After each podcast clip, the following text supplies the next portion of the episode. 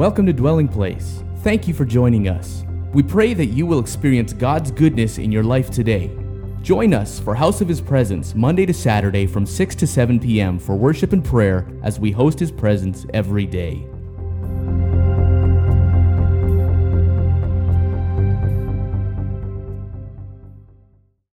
Good evening, all. Welcome. So let's begin. I'm going to start by reading um, from John 5, and I'm going to start at verse 16. So, because Jesus was doing these things on the Sabbath, and they're referring to the healing at the pool, um, the man who was lame and had been had been sitting there for 38 years, it says, Because Jesus was doing these things on the Sabbath, the Jewish leaders began to persecute him. In his defense, Jesus said to them, My Father is always at his work to this very day, and I too am working. For this reason, they tried all the more to kill him. Not only was he breaking the Sabbath, but he was even calling God his own Father, making himself equal with God. Jesus gave them this answer Very truly, I tell you, the Son of Man, or the Son can do nothing by himself. He can do only what he sees his Father doing, because what the, whatever the Father does, the Son also does. For the Father loves the Son and shows him all he does. Yes, and he will show him even greater works than these, so that you will be amazed. For just as the Father raises the dead and gives them life, even so the Son gives life to whom he is pleased to give it. Moreover, the Father is uh, moreover, the Father judges no one, but has entrusted all judgment to the Son, that all may honor the Son just as they honor the Father. Whoever does not honor the Son does not honor the Father who sent him. Very truly, I tell you, whoever hears my word and believes him who sent me, uh, sorry, whoever hears my hears my word and believes him who sent me has eternal life and will not be judged, but has crossed over from death to life. Very truly, I tell you, a time is coming and has now come when the dead will hear the voice of the Son of God, and those who hear will live. For as the Father has life in himself, so he has granted the Son also to have life in himself. And he has given him authority to judge because he is the Son of Man. Do not be amazed at this, for a time is coming when all who are in their graves will hear his voice and come out. Those who have done what is good will rise to live, and those who have done what is evil will rise to be condemned. By myself I can do nothing. I judge only as I hear, and my judgment is just, for I seek not to please myself, but him who sent me. If I testify about myself, my testimony is not true. There is another who testifies in my favor, and I know that his testimony about me is true. You have sent to John, and he has testified to the truth. Not that I accept human testimony, but I mention it that you may be saved. John was a lamp that burned and gave light, and you chose for a time to enjoy his light. I have testimony weightier than that of John, for the works that the Father has given me to finish, the very works that I am doing, testify that the Father has sent me. And the Father who has sent me who, who sent me has himself testified concerning me. You have never heard his voice nor seen his form, nor does his word dwell in you, for you do not believe the one he sent. You study the scriptures diligently because you think that in them you have eternal life. These are the very scriptures that testify about me, yet you refuse to come to me for life. I do not accept glory from human beings, but I know you. I know that you do not have the love of God in your hearts. I have come in my Father's name, and you do not accept me. But if someone else comes in his own name, you will accept him. How can you believe since you accept glory from one another, but do not seek the glory that comes from only God? But do not think I will accuse you before the Father. Your accuser is Moses, on whom your hopes are set. If you believed Moses, you would believe me, for he wrote about me. But since you do not believe what he wrote, how are you going to believe what I say? It's a long passage. Um, but here in this passage, uh, Jesus is is talking to the people who are uh, basically like religious leaders, and they're you know they're rebuking him for healing on the Sabbath and all of that. And he says to them, You study the scriptures diligently because you think that in the scriptures, by the study of the scriptures, that you will have eternal life. But you refuse to come to me, the scriptures that testify about me, and you go you study them all the time, you're diligent in the study of the scriptures, but you refuse to come to me and the scriptures testify about me. And everything that God ever does and has ever done uh, has been for the purpose of intimacy. Everything that He has ever done in the world is with the purpose of relationship with us. It's for the purpose of um, of bringing us closer to Him, and we can. Uh, we can even look in uh, many different passages, and I'm going to go back into the Old Testament in a minute and just read a few for you, um, where you can see like anything that he any structures that he gave any instruction that he gave was all for the purpose of bringing us closer and um, in in this particular passage, Jesus is specifically saying the scripture was meant to lead you to me. The scripture was meant to bring you closer to me. It was meant to reveal me. It's not the end thing. The scripture itself, the you know, the study of the scripture itself is not the goal. It is not the end game. You know, the goal is me. This was meant to be like a map to me. And and he's saying to them, you know, you're you're seeking this, you're using this as if it's the life, but I'm the life. You know, it's not, it doesn't, in itself, it's not the life. You know, it's Jesus who, who brings it to life. So if we go back into, and I'm just going to read a little bit in Leviticus, because I just want to give you an idea.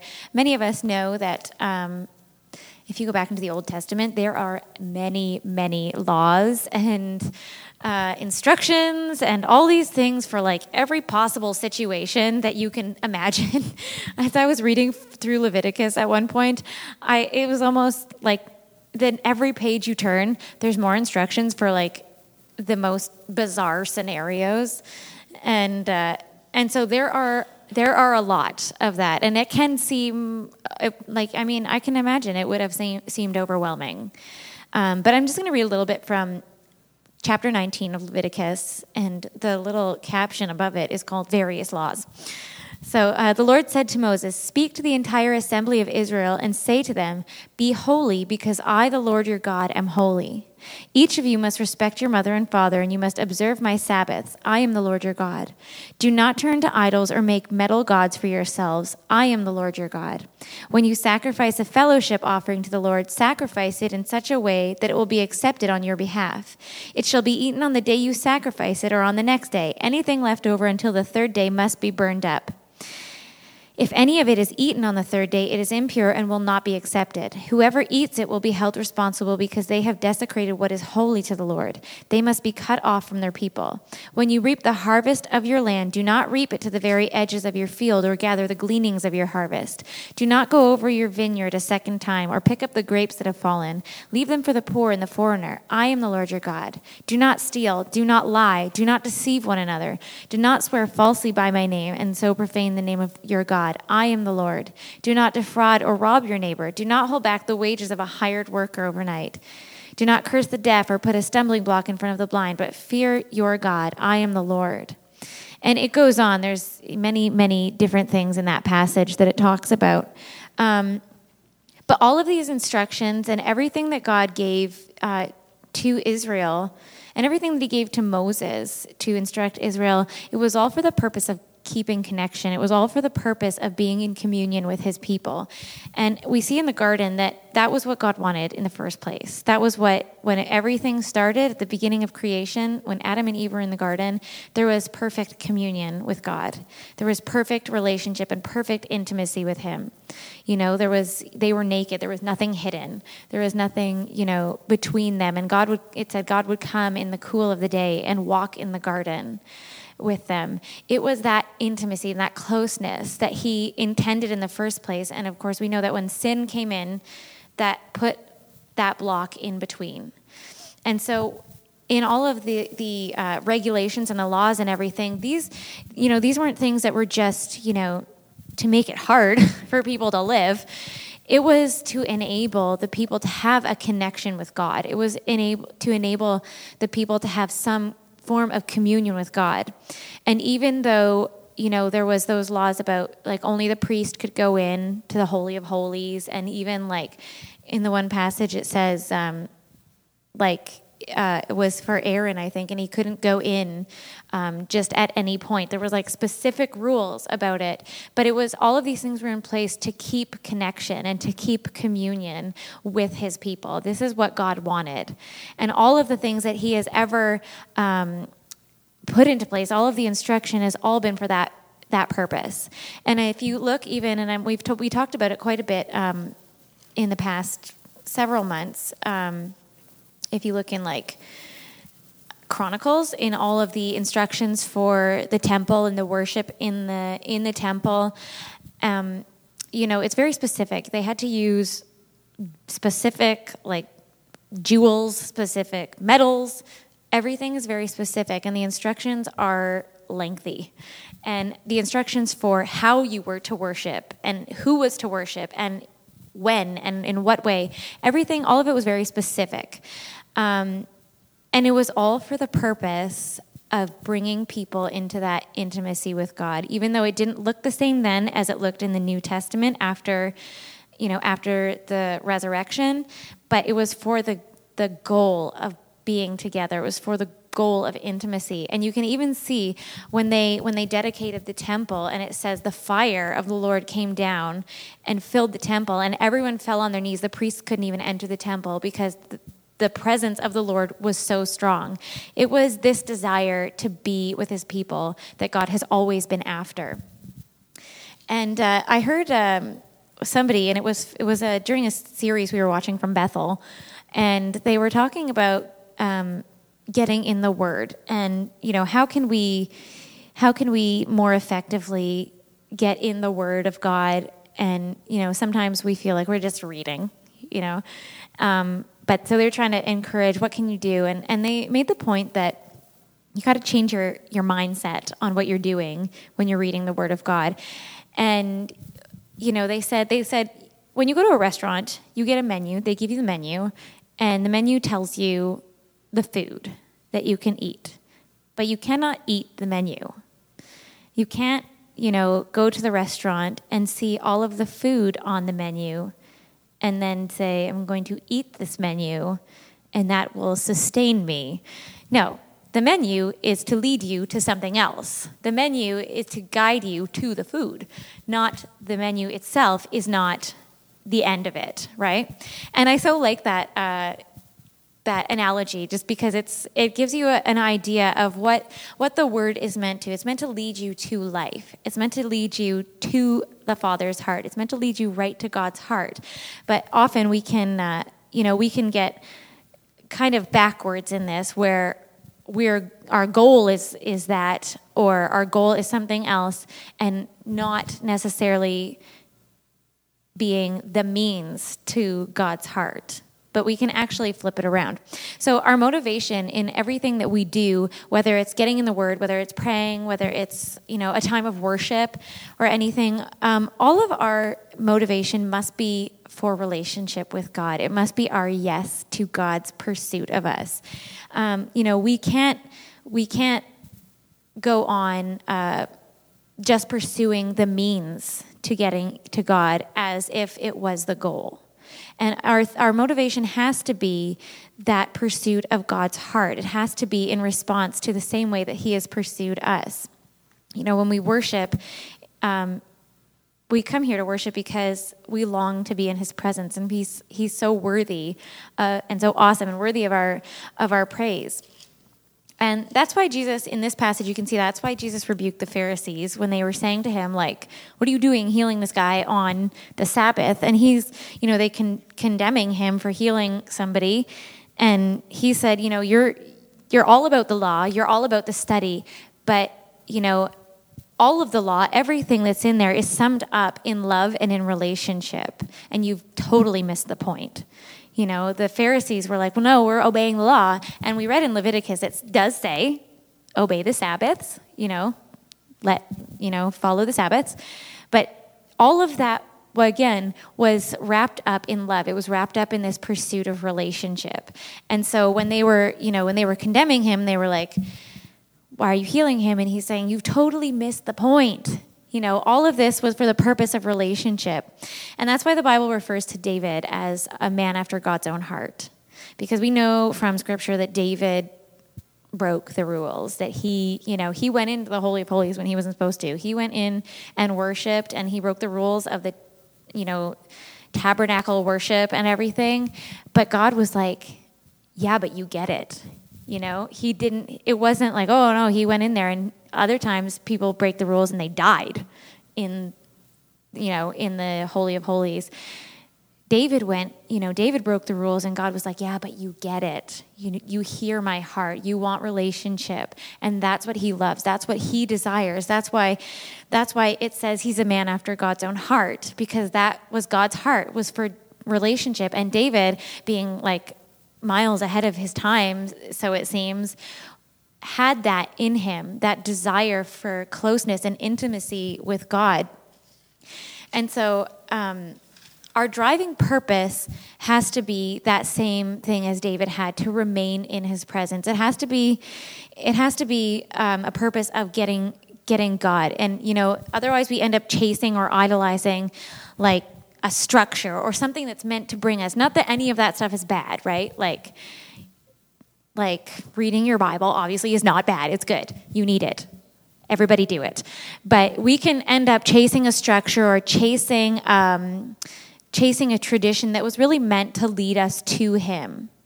And so we need to, you know, just be reminded not to miss the point and not to, you know, God needs to be the point. God, you know, we can't go through our lives and have God be the means by which we get to something else. You know, God is not the means by which we get to um, our destiny. God is not the means by which we get our healing. He is not the means by which we, you know, get to like seeing miracles and stuff. We pursue God. He is the goal. His presence is the goal, and everything else happens in that pursuit. You know, when he says, when, when we see miracles happen, glory comes down, all of this stuff, that happens in the pursuit of God. That happens in the presence of God. It's like when you're doing this, then this. It's not pursue God so that all these other things. Our heart has to be after His heart. Our heart has to be um, motivated by a pursuit of His presence alone. And everything else is going to come out of that. Everything else, you know, if we can just keep our eyes on Him, if we can keep our, our pursuit on Him, then all of that other stuff is going to it's going to come in those in that time in that pursuit of his heart so as we're worshiping tonight just that we would we would um, pursue him that we would really have our hearts set on him that that um, you know and it's not that we can't ask for other stuff you know healings and stuff obviously yeah we do and you know we we long for God to move powerfully and to let his fire come down and to heal and to deliver and to save and all of that. But let's let's pursue him. Let's pursue his presence and knowing that all of that stuff it it is it happens in that pursuit of him. It's it's totally natural reaction for that to happen. So we don't need to necessarily worry about it you know, and as we pursue his heart, that we would just come into a deeper place of intimacy with him tonight. So, Father, we start tonight. We just come come before you tonight and we just say we love you, God. We adore you, God. There is nothing that we want more than to just remain in your presence. There is nothing that we want that we want more than just to be found right in the center of your heart, God. And tonight we we enter your courts with praise and thanksgiving, Lord God, because you are a good, good God. You are a good Father. And we invite you, Father, Son, and Holy Spirit, to come tonight. Fill this place that you would be glorified in our praises, God. We worship you because you are so worthy. Because if we didn't worship, the rocks would cry out, God our very the depths of our spirit cry out holy holy holy are you lord. God we worship you because you are so good. You are so worthy lord. And we come here with gladness in our hearts. It is our great privilege to be here and to, to be in your presence god to be in fellowship with you lord god and we cry out with the, the voices of all the saints that have gone before us that you would come, that you would be with us, God, that we would be in communion with you, Lord God. So, God, tonight, that is our heart's cry. Just to be with you, just to, to know you, to see you, to hear you, God. Father, would you open our eyes and our ears? God, would you make our senses, every sense, aware of your presence, Lord God, that we would smell the fragrance of who you are, God. That our eyes would see you, our ears would hear your voice, Lord God, that we would feel your touch on our skin, God. We welcome you tonight to come. You are welcome in this place, God. You are welcome in this place. Be lifted up tonight. Be lifted on the praises of your people, Lord God. Be glorified. We honor you tonight, God. You are you are what we're here for. You are what we're here for, God. There is nothing we want more than you. So come, Holy Spirit.